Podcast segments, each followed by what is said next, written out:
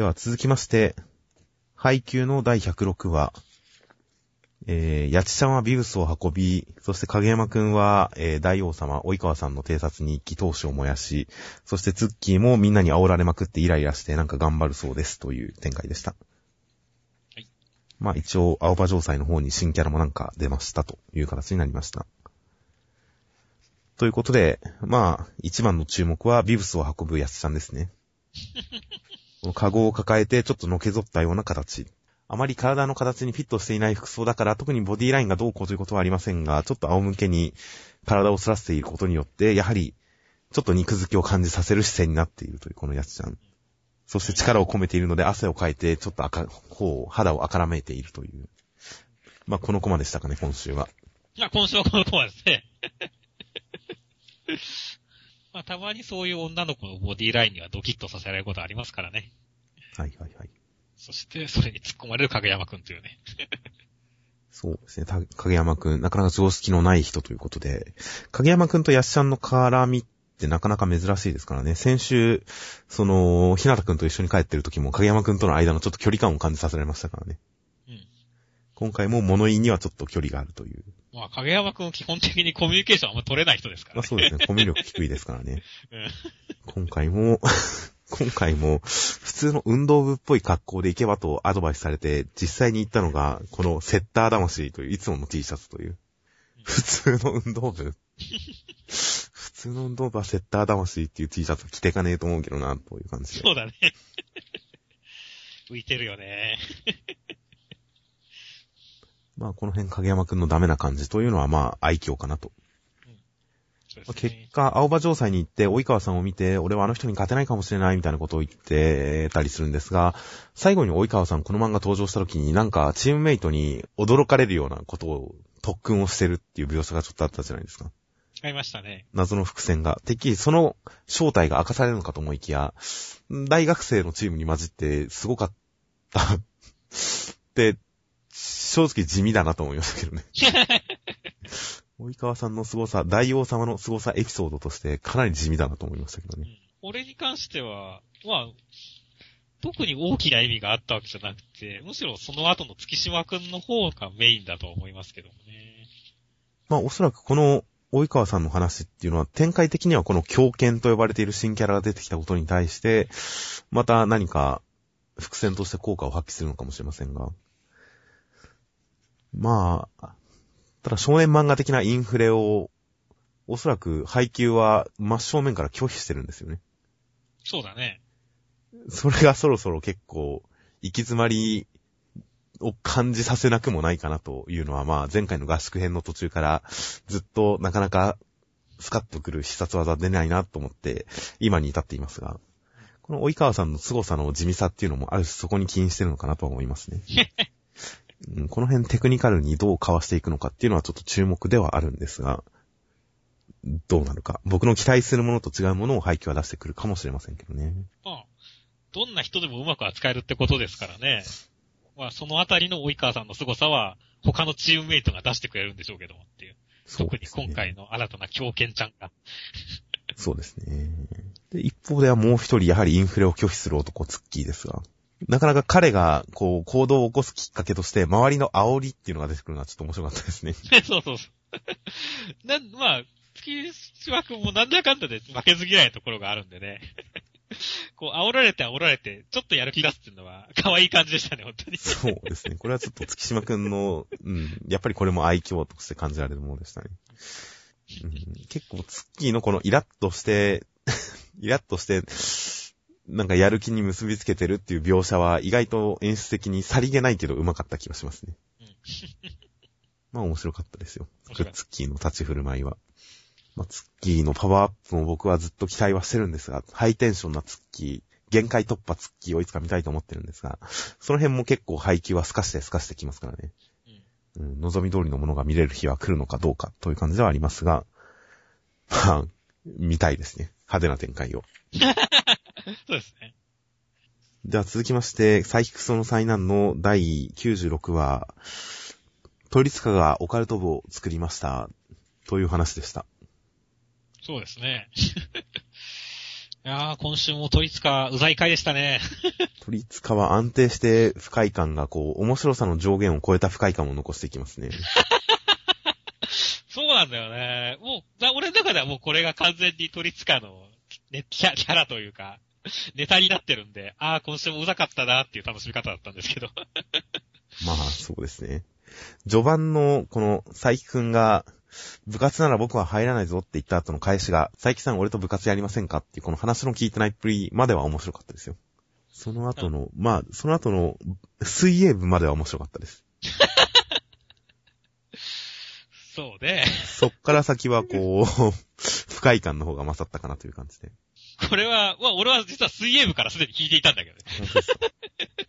ここまで非現実的だとちょっと面白かったですよ。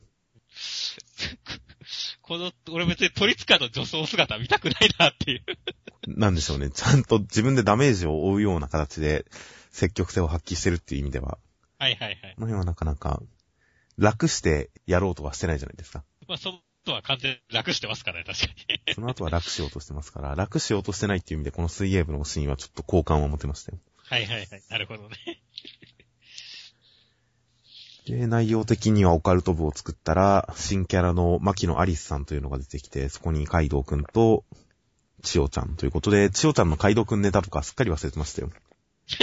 なんかそんなことになってたんでしたね、そういえば。そうなんだよね。もう俺も結構忘れてましたね。だから、まあ、ある意味では、新鮮でしたけどもね。はあ、あんまりこの二人の展開も、うん、もともと、この漫画って、女性キャラが、なんかうまく立ってないですからね、あの、そうなんだよね。夢原さんに関しても、うーん、なんだろう。後からね、こう、キャラた立たせてきた。つまり、こうキャラが立ち切らなかったキャラっていう感じが、印象があるからねっていう。ああ、確かにそういうのをネタにしてたりもしましたからね。まあ、テルハシさん以外の女性キャラってほんとなかなか立ってない漫画なので、千代ちゃんが出てきても、ちょっとこう、ちょっとこう乗っていけない感じはなくはないんですが、なんでしょうね。この展開続くんですかね、もしかしたら。どうなんだろうね。いまいちネタとして落ちてる感じがしないんですけどね。そうなんだよね。まあ、よく言うところの鳥塚くん会はアンケートが下がるらしいんで、はあ、これやったら多分しばらくやんない気はするけど、っていう。どうなんでしょうね。ちょっと続いてくれて、もうちょっと面白い風にできるんなら、それはそれで読んでみたいですが、どうなるかわかりません。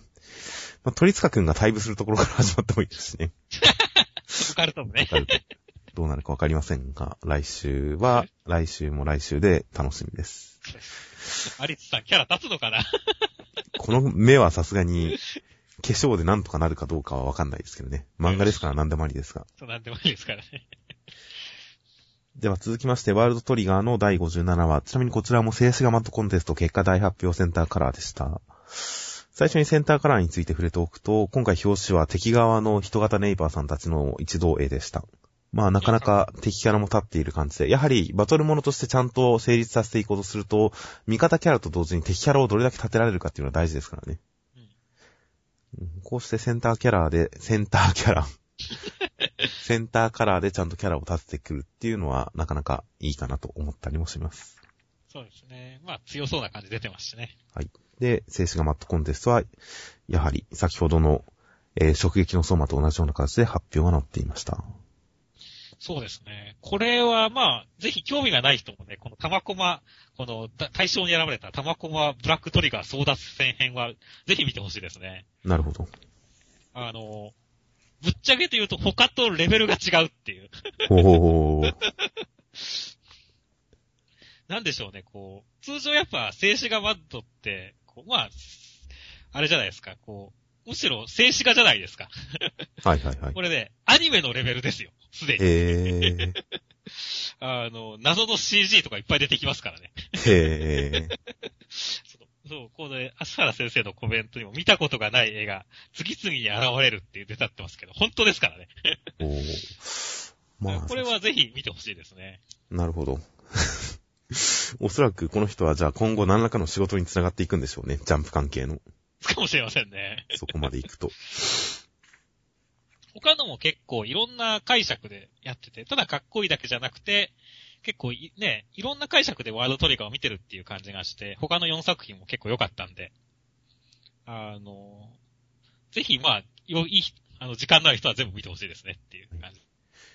で、内容としましては、えー、まあ、内容としては細かく各戦局が動いた感じですかね。まあ、どちらかというと、えー、ボーダー側の戦略が説明されるような形で、まあ、ほぼ動いた後に最終的には、えー、ジンさんが、オサムくんが死ぬから、なんとかしよう。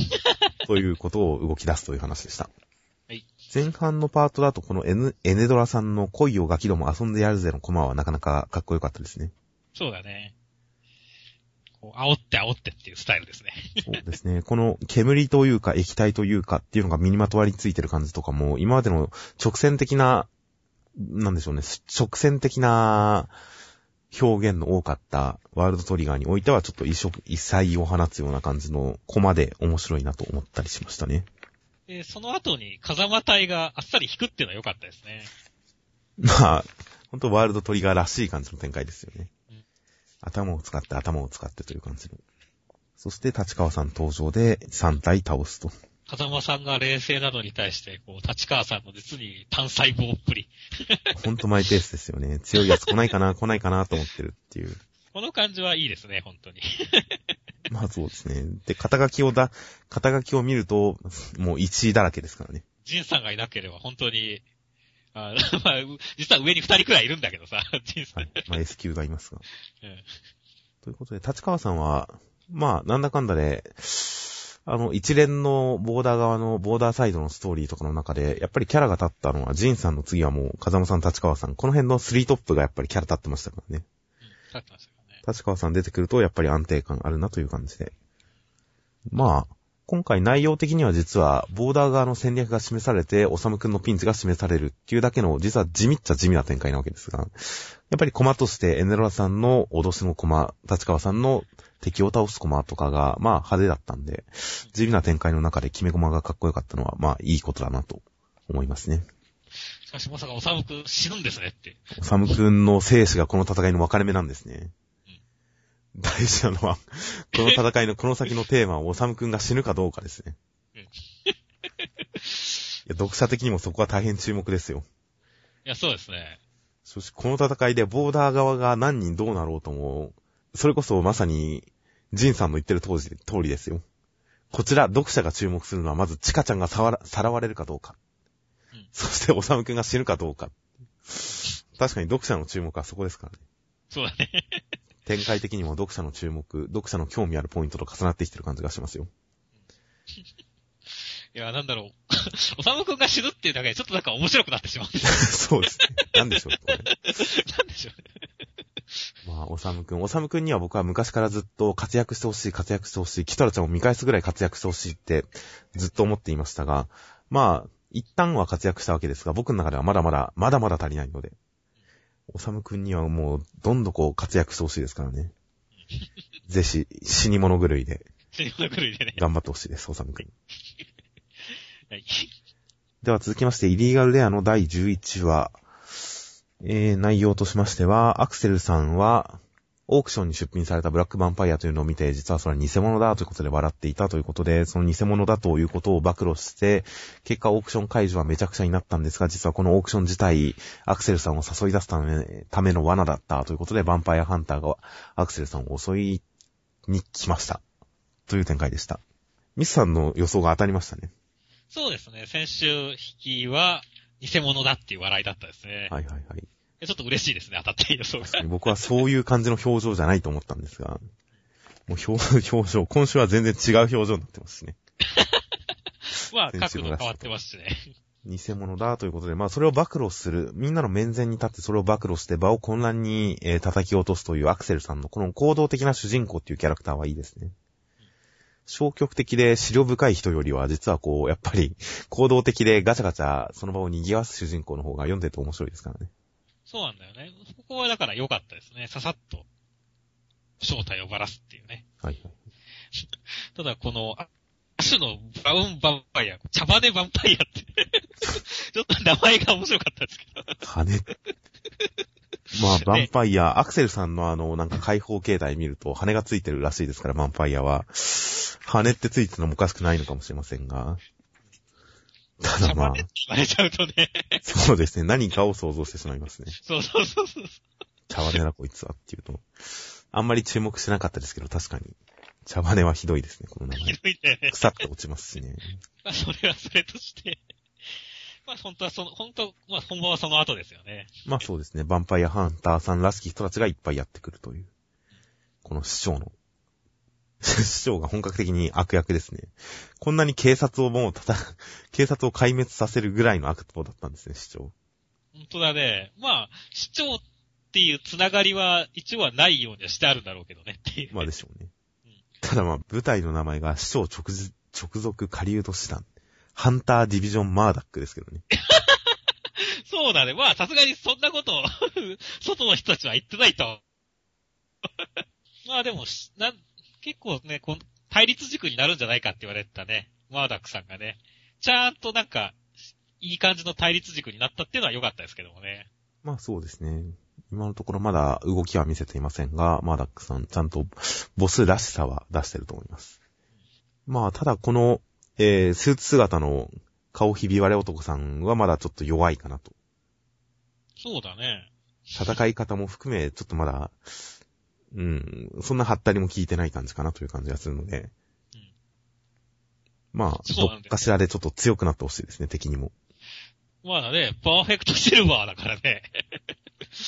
銀巻いて肘打ちしてるだけっていうところだとね、せっかく顔割れてるんだから、何かしらの特殊能力とか見せてほしいんですけどね。そうなんですよね。まあ、次以降で見せてくれるとは思いますが、まあ、アクセルさんが最強で脅かされないっていうのは別にそれはそれでいいんですが、そういう感じのエンターテイメントはあると思うので、だとしたら敵をより、このアクセル、アクセルさんを引き立てるに足るだけの、ハったり要素のある敵を出してほしいですね。うん、やはりバトルモノとしての、この、イリーガルレアのバトルモノとしての、その発展具合っていうのは敵にかかってる気がしますよ。ということで、外にも3人ぐらいなんか文化圏の異なりそうなハンターが3人いますからね。本当ですね、これ。やりたい放題なデザインですよね、これ。股間ウサギさんって呼ぶことにしますよ、僕は。コカンウサギさんと、えっ、と、白いメーテルさんと、白メーテルと、あとは市長ですね。首長。首長さん。首長さんいい。まあ、こいつらが、まあ、の、あの、まあ、どんな奴らかっていうのも期待ですね、確かに。まあそうですね、楽しみです。では続きまして、ソウルキャッチャーズの第47話、川は仁志郎を起こせないと言われた上根くんの元に、天来の人たちがやってきて、やってきたダン君が演奏して、演奏をした結果、トロンボーン、ホルン、ユーフォニウム、チューバー、まあ、金管4人は風がよどんでる。っていうことで何か切り込んでくるという。ダン君切り込んでくるという展開でした。ということで、ついに来ました来ましたね。ついに来ましたよ。あなたには川は仁志郎を起こせない。この、このパターンが来ましたよ、ついに。はい。金井口亮を止められない、星合よし子をつかめないに次ぐ、第三の矢が来ましたね。そうですね。あとひこ、あと一つでコンプリートですよ。何なんでしょうね、これ、本当に。めんどくさいですね、キッカーパートの人たち。まあ、未だにわけはわかんないですが、でもまあ、ここで上根くんが示した、まさか4人とも共感覚、シナスタジアっていう可能性を上根くんの考えで示されるっていうのはななかなか面白い引きだと思いましたよ。そうだね。え、そんなパターンありなのっていうふうに、ちょっと、うん、興味を惹かれましたね、この可能性の示され方には。そうだね。あんまり予想してなかったラインですからね。はいはいはい。そして、まあ、終盤のダン君の登場切り込みっていうのも結構予想がつかない展開ですからね、どうなるか。絡んでくると思わなかったからね。そうですね。もはやもう忘れたキャラでしたよ、ダン君。そんなせっかく時坂くんのライバルキャラ、すごい、出てきたのに、さっそうと出てきたのに。まあ確かになんかこう、すごく真理をつくようなことを言うキャラでしたからね、確かに言われてみれば。だから、前の時に、その、打ち上げパーティーの時に時坂くんになんか、すごい鋭いことを言ってきたとか、そういう感じのところを思い出せば、金管パートにこういった指摘をするっていうのもダン君らしいのかもしれません。逆にこう、ちょっとずつ進んでる感じではあったけど、動き、逆に、上根くんだけだと突破口がなかったですし、この金管パートの人たち。はいはい。黒城くんも見てるだけだし、なかなか金管パートが動きがなかった中で、まあ、風を起こすキャラとして出てきたってことだよね。まあそうですね。まあ、ソウルキャッチャーズはやっぱりなんだかんだでいろんな目くらましとかも使いつつ、伏線とかも隠しつつ、ちょっと展開があんまり読めないっていう感じに持ち込むのが上手いので、うん。やっぱりその先の読めなさがソウルキャッチャーズの醍醐味だと思うので、僕は。僕は。はいはい。で、その先の読めなさっていうのをあんまり裏切るような形にはしないので、いつも。それなりに納得感のいくオチにつなげてくれるので、今回もいい具合に先が読めなくなってるので、こっからオチにつなげる展開っていうのは、まあ純粋に楽しみですよ。さっき言った黒城くんも含めてね、どういう感じで最終的に落としてくるのかっていうのは楽しみですね。そうですね。まだ黒城くんの横やりっていう要要素が丸ごと残ってますからね。うん。確かにその点は楽しみです。では続きまして、ブリーチの第577話、えー、グレミーさん隕石を落としました。ケンパチさん切りましたという話でした。シンプルですね。そうですね。いやまあ、前回散々グレミーさんが何やってもケンパチさんに勝てる気がしないっていう話はしましたが、本当にグレミーさんの格が全然感じられなかったんですが、やられ役としか。今回隕石に対してやたらとみんながリアクションをしてるのに関しては、あ、グレミーさんをちょっと引き立てる役には立ってるなと思いましたね。そうだね。精霊点には遮根膜があるとか、もう明らかにフラグですもんね。フラグだったね。いや、どうせ防げないし、やっぱ防げなかったっていう。みんな死ぬって言って、はいはいはいちゃんとクレイシーが陛下をお守りしろとかって言って慌てたりしてるそうなんですよね。ここの反応がやっぱり、この人たちが傍観してないっていうのがやっぱり一番この隕石すげえんだろうなっていうことを伝える演出になってましたね。て、それに対してケンパチさんは、ここ最近で一番の笑いを見せるというね。そうですね。ということで、今回挽回って言ってないので、そして名前も、どうなんでしょうね、野らし。おそらく、この最後の見開きで出てくるのは、もしかしたら視界状態なのかもしれません。そうですね。まあ、挽回とは言ってないんで、挽回ではないと思いますけどもとね。なると、何かのどこかで誰かが言っていた、ケンバシさんのあの残白刀は常時視界状態だ、みたいなことを言ってましたが、そういう可能性を示されてたような気がしましたが、実は違ったんですね。はいはいはいはいはい。ああ、そんな設定ありましたっけ？っていうのを見てもらうわけですけど。まあ、とりあえず今回おそらく視界状態というのが初めてさらされた野ざらし。まあ、なんでしょうね。どう形容すればいいのか。まあ、先端に飾りのついた巨大な出刃包丁みたいな。そうだね。ナタだよね。ナタですね。えー巨大になったイチゴの昔の残月を真ん中でぶった切って飾りをつけた感じですかね。そうだね。まあ似てますね、やっぱり。これは意識的なデザインだとは思いますが、やっぱりちょっと似てますねうん。このむきみ感。そして、取っ手が布で巻かれている感。いや、はい。まあ、でも、結構、この野ざらしに関して、飲めっていう、このね、まあ、いろいろこう、あるじゃないですか。その前にどういう単語をつけるかっていうところはね。はいその飲めっていうのはなかなか僕は良かったと思いますね。野ざらしに関しては。なるほど。確かにでもね、武骨やなぁとは思いましたね、これ、本当に。出てきた瞬間ね。まあ、個人的には思ったより、かっこよくないなって思いましたけど。ただまあ、ね背景とかで隕石が舞い落ちてるこの世界観というか、この描写自体は、演出自体はかっこいいとは思いましたけど。うん。残白刀の形としては、思ったよりも、なんでしょうね。地味？そ、うん。そうだね。なんかこう、確かにちょっと、まあ、荒々しい感じではあるんだけど、うん、確かにちょっと地味な感じはありますね。挽回に期待です。さらなるか、さらなる期待を挽回に対してとりあえず持ってますよ。そうですね。うんでもまあ、この1話の中でグレミーさんの隕隕石を上げて落とす展開っていうのはやっぱり、なかなか読んでて気持ちいいものではありましたからね。そうですね。うん、カタルシスはありました。では、続きまして、愛少女のバージョン4.0アルファ。はい。アルファバージョン。生徒会長のノインさんと会計の平さんが、なんか、ゆるキャラ作ろうとしてゆるキャラになっちゃった、パンチラーキングダムっていう感じでした。1話完結でしたよ、今回なんと。一話完結してなくね？アルファですからね、アルファ。いや、結構今回びっくりしたんですよね、この。僕もびっくりしましたよ。え、終わり？そう、これ終わりっていう。こう、何もなってないじゃないですか。な何も変化は起きてないですね、この二人には、とりあえず。なんか、箸休めキャラにしたいんですかね、作者さんはこれを。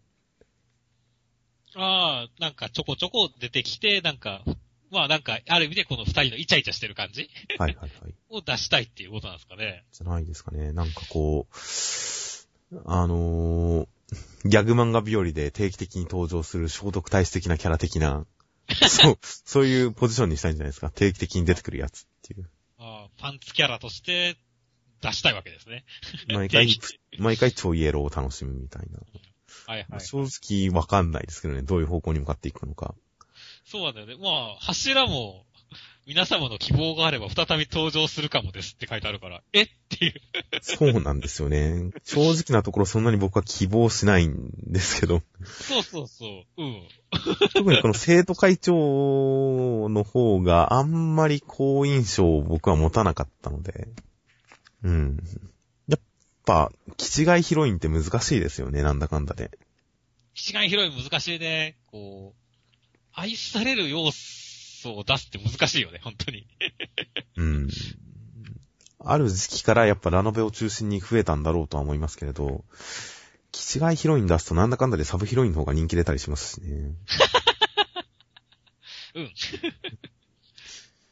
まあ、1話で出す、1話とか、ね、週刊少年漫画の1話とか2話で魅力を出すのは難しいキャラだよねっていう。気違いキャラって。そうですね。少なくともこれはなんか、1話の中でこのキャラのその気違いっぷりと魅力をちゃんと出すっていうような、そういう工夫はあんまり成功してないのかなっては思いました、個人的には。うん。なので、まあ、バージョン4.0は果たしてどうなるのかわかりませんが、希望はそんなに持ってないです、僕は。そうだね。まあ、ちゃんとね、こう、この二人のなんか恋愛はい。模様が描かれるんだったらまたやってもらってもいいかなと思うけど、このぶち切り感だと、うん、あんまり確かに期待はないですね。とりあえず、次号は大人気のアイドルに夢中な少年が登場してということで、なんでしょうね、アイドルに夢中な少年ということで、じゃあ、彼にはコピーアプリをあげるといいんじゃないですかね。うん。もう、戻ってこれない気もするけどね。アイドルから。アイドルをコピーして自由意志まであるっていう、しかも何をしようとも最終的には消えて、殺してしまうという結末。結末。ものすごい猟奇的ですからね。うん。なんか、うん、世にも奇妙な物語で、うん、なんか人が壊れていくパターンですよ、それ。ということで次回はアイドル話だそうです。はいまあ、エロかったらいいなと思います。そうですね。来週もエロい子を期待します。では続きまして、こち亀の、えー、関西の阪神の話と、そっから派生する白地図の話でした。今週前半と後半、全くの別漫画だったね。そうですね、僕もびっくりしましたよ。一応まあ、関西っていう土地から、地域性っていう意味から、そこから白地図につながるんでしょうけれど。なんでしょうね。確かに前半と後半で、いっそ全部この白地図話の方が面白かったと思いますけどね。そうそうそうそう。たまにあるこち亀の実験会の一種としてうん。まあ、学習漫画でしたね。この、面白いのかな？面白くはないです。面白くはない。面白くはないです。そうなんだよね。個人的には僕結構地図とかすごい見る方の人間だったんで、はあはあはあこの小学校の頃とかに地図広げて、どこどこの県を、こう、県取りゲームとかした人間なんで、県の形とか位置関係とかも全部はっきり覚えてたんでね。それは世界の国でも同じで、あの、世界の国で、その国の名前で一番面白いダジャレを言ったやつがその国を取れるっていうルールで、何カ国国が取れるかとかね。ほうほうほう。そういうことをやったりしたんで、結構そういうので、かっちり覚えちゃってるんでね、あんまりこの、が、こうなんでしょう、あるある感がなかったんですね、今回全然。あー、あるある感、あるあるそう、つまり、どこだかわかる。つまり、見比べるとわかるが、こう、し気がつかない。四国ってすごいなって言われても、まあ、全然別物に見えちゃうっていうね。ああ、まあ、そそれに関しては僕も大体わかりましたね。なんで、ちょっと、乗り切れなかったですね。でも、なんかたまに昔ネットで、こう、バカのせ日本地図みたいな、あの、動画がありまして、はい。まあ、それによると、こう、私の住んでる静岡県のはよくわからない地域みたいなね、おー。感じになっていて、こう、佐賀県っていうのがどこにあるかわからないから海底都市になったりとかね、なるほど。九州にすらないっていう海底都市佐賀になるとかね。まあ確かに、なんとなく実際わかるかわかんないかって言ったら、まあここは、この量産ほどわかんないってことはないですけど、県に関して。でもまあ九州のが、なんでしょうね、九州の県の数がこんなにあったのかとか、四国の、うん、県の名前をなんか、愛知と混同しがちとか、そういうあるあるネタもわかりますし、まあ、日本海側の中国地方がウェイトが低い、記憶上のウェイトが低いっていうのもなんとなくわかりますし、なんとなくどこの印象が薄いかとかそういうのに関しては確かにわかりましたからね。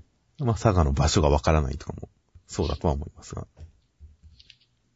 まあ、それはあるあるネタだと思いますよっていう話ですね。はい。まあ、あれですね、島根県といえば、こう、鷹の爪団でもね、どこにあるかわからないっつって言って。まあ正直、鷹の爪団のおかげっていうか、フロックマンさんのその帰る男紹介の作品のおかげで島根と鳥取を完全に覚えましたよね。もう二度と間違いないと思います。そうだね。ということで、まあ、いっそ全編この調子でやった方がやっぱり面白かったかなと思いますよ。ということで、こち亀、こういうことをやるのは全然僕は賛成なので、漫画っぽくないか、ことをやるっていうのは、まあ、これはこれでありかなと。では続きまして、ステルスシンフォニーの第9話、えー、まあ、ジュー君がトレーラーを止めたおかげで、その中にいた、えー、売られていく人たちは外に出て、で、V&V、V&V の人たちと話し合った結果、その人たちを目的地まで届けるまでが仕事だから、目的地まで届けた後で奪えばいいよということで、じゃあそうしましょうと合意する形になりかけたところで、その人たち、売られる人たちの中にいた人魚の人、人魚であるところのボスが名乗りを上げて、V&V とその、えー人、人たちを救出に来た経営学者の人相手に戦い始めましたという話でした。いや、あらすじにすごい手間取りましたけど、今実は。なぜかって、この展開が僕、正直よくわかってないんですよね。うーん、まあ、わか、ちょっとびっくりしましたね、展開的には。はあ、で、どこがわからなかった感じですか？根本的には、トレーラーが壊れたわけですよ。はい。結果話し合って、じゃあ目的地まで着いたら、あとは知らないから救出してねって話になるわけですよ。そうだね。うん。ジュークがトレーラーを止めたことの意味はって思っちゃうんですけどね。まあ、そこはこう、ジグ君のこう、決意ですよ。うん、僕まあ、は頑張るまあまあまあ、うん、まあ、トレーラー止めなくてもあんまり関係なかったんじゃっていう感じはあるんですけどね。まあそうですね。うん。結果として別になくてもよかったっていう結果にはなっちゃってましたね。そうなんですよね。あとまあ、これボスが出てきた後に、なぜか、さも V&V の人たちとまで戦うような感じに見えるんですが、完全に戦うでしょ、これ。なぜっていうそう。これに関しては俺もなぜっていう。趣味ですかね、やっぱこの人の。うん。いや、趣味だと趣味なんでしょうね。あなたたちはもういらないって言ってるから。別に戦わなくてもいいいいわけですけどね。ただ無視すればいいわけですからね。そうそうそう。うん。正直何が起こってるかあんまりピンときてないんですよね。そうっす。まあ、本当に、このボスの人が、き全員を戦い出す展開っていうのはちょっとわからないんですよねって確かに。この場で戦い出すっていうのもあれですしね。敷地まで連れて行ってくれる。V&V が敷地まで連れてってくれるっていうのであれば、敷地まで連れてってからでもいいのかなという風な。まあそれはボス、部下のせいで正体がバレたから、この場でって思ったんですよね。難しいですね、セルフシンフォニー。そうだね。まあ、結局、まあ、やりたいこととしてはね、共闘をやりたかったんだなとは思いますけど。ですかね。うん最終的には。まあ、しかし、こうやってボスが実は人魚さんだったわけですけれども。はいはい。こうなってくると、前回の、前々回くらいの子供の引きは何だったんですかね？そうですね。ボスは、その、さらわれた人の中に紛れているって言って子供のアップが映りましたがうん、関係なかったんですね。さすがになんか関係ないってことはないと思うんだけど、何かしらの伏線だとは思うんだけど。単なるミスリードだったんじゃないですか？ここで人魚だって分かった時に読者に驚いてもらうために、あえて挟んだ演出なんじゃないですか？とも、この、えー、誰か、このおっさんの話によると、この女の人が、おそらく先々週とかに、みんな大丈夫よ、助かるわ、みたいな。なんかいい暮らしができるわ、的な、よく覚えてないですけど、そんなひどい目には合わないわ、みたいな、みんなに希望を与えるようなことを言ってたと。だから、ここで読者としては、あの子供がボスだと思ってたのに、あの子供の前で、みんな大丈夫よ、希望あるわって言ってた、あのいい人風のお姉さんの方がボスだったのかびっくりっていうことを思わせるための演出なんじゃないですか。なるほどね。ただ僕はこの彼女がその希望を口にしてたっていうのをあんまり印象深く覚えてなかったので、そうなんだよね。誰だかピンと来てなかったんですが、正直。そうそう。だから最初、てっきり子供が変身したのかなと。僕 もちょっと思いました。あの子が服脱いだらこんなになるのかなってちょっと思いましたけど、でもその後の話によればやっぱちょっと違う人らしいので。セルシンボには難しいですね。難しいですね。今回はちょっとよくわかんない感じでしたね。今週急に難しくなった感じです。先週までは別にそれなりに、まあシンプルに読み進められていたんですけど。今週は登場人物の行動動機。でもまあ突き詰めていけば何かしらの理由付けはできるっていう感じではありましたからね。今語り合った感じだと。そうだね。語り合っていけば何かしらの理由付けは見つけられるんですが、それを見つけるまでがなかなか、パッと目につくところにその理由が転がってなかったりするので、なかなか今回の話は難しかったです。そうですねに。。まあああ来週は、うん。はい。あの、まあ、単純に共同戦線 VS 水の女王ということで。ただもう、ボスが勝てる気がしないっていう。そうですね。うん。いくら C ランクの遺産とは言っても、こう、宇宙まで飛び跳ねる手裏剣を持てる、使う男に、ドラゴンに、衛星兵器を持つぞ 女の子に、しかも、倍返しのジグ君、ま勝てる気がしない。そうですね。経営学者側はともかくとして、V&V の人を敵にしたら、誰一人として負ける要素がないですからね。そうだよね。う んまあ来週もしかしたら、箔付けが、何かボスに対する箔付けが行われるか、もしくは V&V 実は賛成しないよって展開になるかもしれませんからね。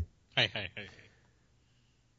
うん、まあ来週何か展開があるとは思いますので、そうとりあえずですね。それに行きたいですね。では続きまして、東京ワンダーボーイズの第8話。えー、試合が開始しました。点を取られました。西ヶ丘はおつやモードです。そこに、日野本くん、南條くんが投入されました。変な顔で。という展開でした。はい。いやー、終盤はもう、完全に第1部完って出るのかと思って。うん、そんなノリではあったね。見てるか、おっさん、約束果たしに来たぞ。まずはここから大逆転だ。行くぞ。第一部間。なるかと思いましたよ。いやー。西ヶ丘あっさりやられすぎやろっていう。まあ一応1点ですけどね、失点は途中まで。1失点で前半は終えて。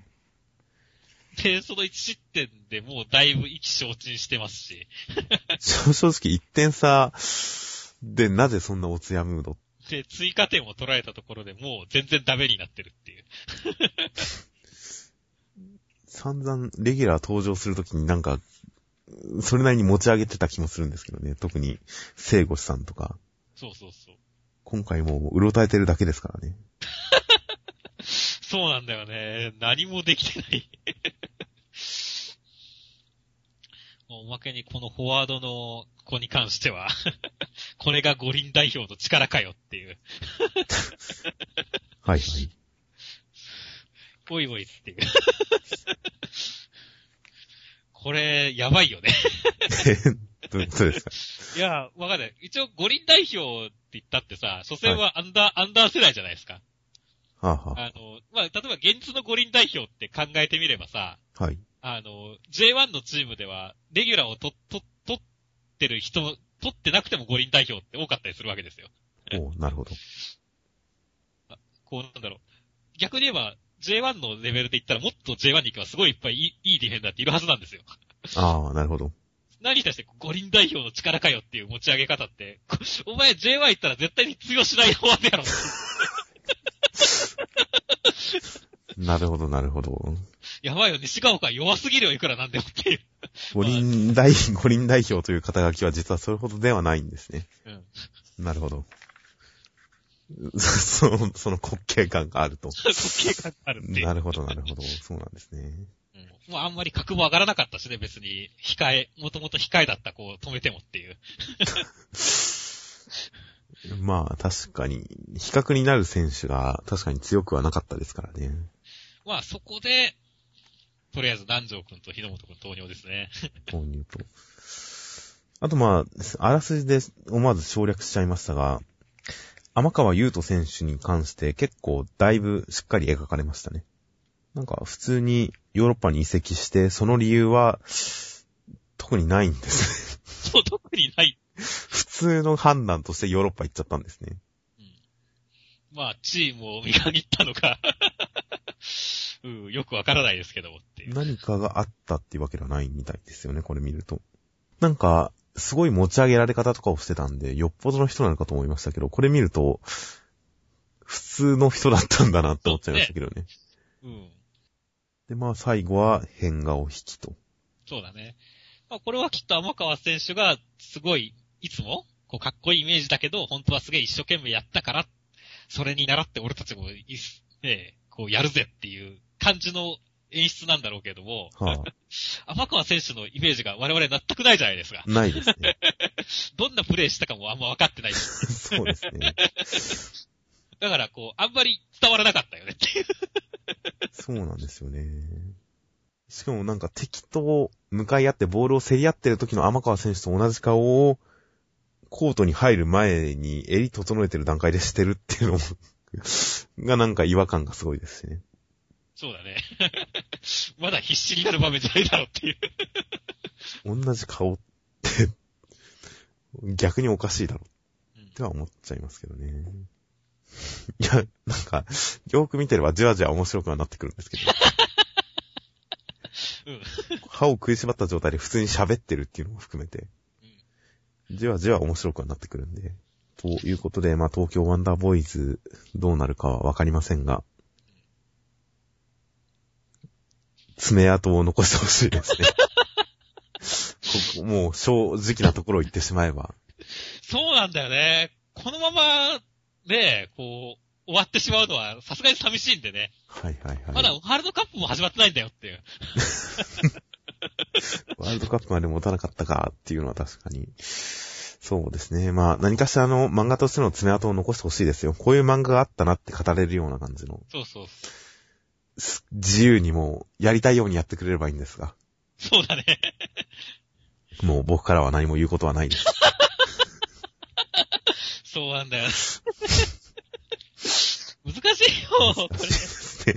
で毎回す、他の漫画は、実は別にカットとかそんなないですけど、あんまりうん。東京ワンダーボーイズ多分結構2倍ぐらい収録してカットしてますからね。そう最近。うん、難しいですね、東京ワンダーボーイズは。東京ワンダーボーイズだけいつも長くなるんですよね。では最後に、えー、目次コメントは何かありましたか？まあ、あまり膨らませるようなやつではないですが、磯部磯部物物語浮世は辛いよの中間良先生、朝散歩して途中でジョナサンのモーニングメニューを食べることが生きがいです。健康的ですね、漫画家にしては。散歩をしているらしいです。あとは配給の古舘先生、アニメ化のお祝いに仙台の友人からピンドンが届いた。ビビった。ピンドンですよ、ピンドン。ピンドンって何ですか？ピンクドンペリです。ああ これは確かにビビりますね。何十万ですかね。ピンドン値段でちょっと検索してみますか、一回。うん。えー、一般店頭価格の場合、えー、ドンペリニョンのロゼ、ピンドンというのはだいたい4万円前後らしいです。コストやキャバクラではだいたい仕入れ値の10倍程度の価格設定らしいんで、まあ40万とかになるんでしょうね。なるほど。普通に買えば4万なんですね。思ったほどではなかったです。そうだね。ちょっとイメージに、イメージに引きずられましたね、これは。そうだね。やっぱりこう、ヤオウとかのね、イメージが強いんで。何十万とかいうイメージで驚きましたが、店頭価格はその10分の1ぐらいらしいです。あとはあれですね、藤巻先生が小説版のピンナップ、女子集合水着へ書いちゃった。夏じゃないのに恵まれても、頼まれてもいないのにっていう。まあ、今回漫画の本編中で恋に言及するという形でアニメの宣伝をした藤巻先生、ここに来てピンナップで小説版の宣伝までするという。いやさすが商売上手ですね、藤巻先生。あとまあ、こち亀の秋元先生、ボーカロイドの開発者、ケンモチ氏と会うボーカロイドの未来について話しました。そんなポジションにいたんですね、秋元さん。まあでも秋元先生はかなりボーカルから、結構宣伝じゃないですけど、漫画の中に出したりしてますからね。まあ、結構、初音ミクはいろんな形で扱ってますからね。今後もより一層こち亀ではボーカロイドが取り上げられるのかもしれません。ちなみに東京ワンダーボーイズの方は、伊達常弘先生、打ち合わせをしている喫茶店がいい感じ、女店長さんの帰れ帰れオーラさえなければ、ということで、なかなかポジティブなコメントになってます。喫茶店がいい感じということで。これは東京ワンダーボーイズ、まだまだこっから先あるかもしれませんよ。そうですね。いや、はい。頑張ってほしいです。ということで、あとは、えー自習予告。来週、実は今週ワンピースが救済でした。先週の段階で見落としてたんですが、ワンピースがないとやはりちょっとジャンプ、読み応えが薄くなる感じはありますので、来週ワンピース、ドレスローザ決戦激盛り上がり中関東カラー。ということで関東カラーワンピースです。表紙とは書いてないですが、最近表紙がどの作品か書かない週が結構あるんですよね。表紙はわかりませんが、関東からはワンピース。そしてジャンプ史上初、ジャンプオールスタースペシャルクリアファイルが閉じ込み付録でついてくるということで、クリアファイルが付録でついてくるらしいです。おー、これはでも、豪華ですね。あとはセンターカラー、決勝第4クォーター、激戦センターカラー、黒子のバスケ。センターカラーと明言されているのは黒子のバスケだけで、あとは企画があるようです。絢爛豪華爆笑到来春のギャグカーニバル。ということで、まずはドリームカーニバル、磯部磯部物語と、サイキクソの災難が拡大版でお届け。全連載人が勝手に熱筆、オールスター、もしもコラボ漫画。ほう。これはちょっと楽しみですね。楽しみですね。もしもルフィがナルトの世界に行ったら、全連載人がもしも一コマコラボ漫画を勝手に執筆。前代未聞超豪華企画。もう一つの企画が、レジェンドカーニバル。えー、臼田京介、大石浩二、松田康介、地獄の三沢といった大物が渾身の新作を発表。ほう、大石浩二先生が戻ってくるんですね。そうですよ。大石浩二先生もついにレジェンドですよ。ここに並べられるんですね。こう、アニメ化してなくても、大石先生はレジェンドなんですよ。そうなんですよ。他の作品みんなアニメ化してますからね。臼田先生も増田康介先生も地獄の三沢先生も作品アニメ化してますから。そこに大石先生並び立つという、さすが大石先生。さすがですね。新作ということで大変楽しみです。楽しみですね。ということで来週は週刊少年ジャンプ第22、23合併特大号4月28日発売255円となっています。ゴールデンウィーク前、これで乗り切りましょうっていう。そうですね。では、お疲れ様でした。はい、お疲れ様です。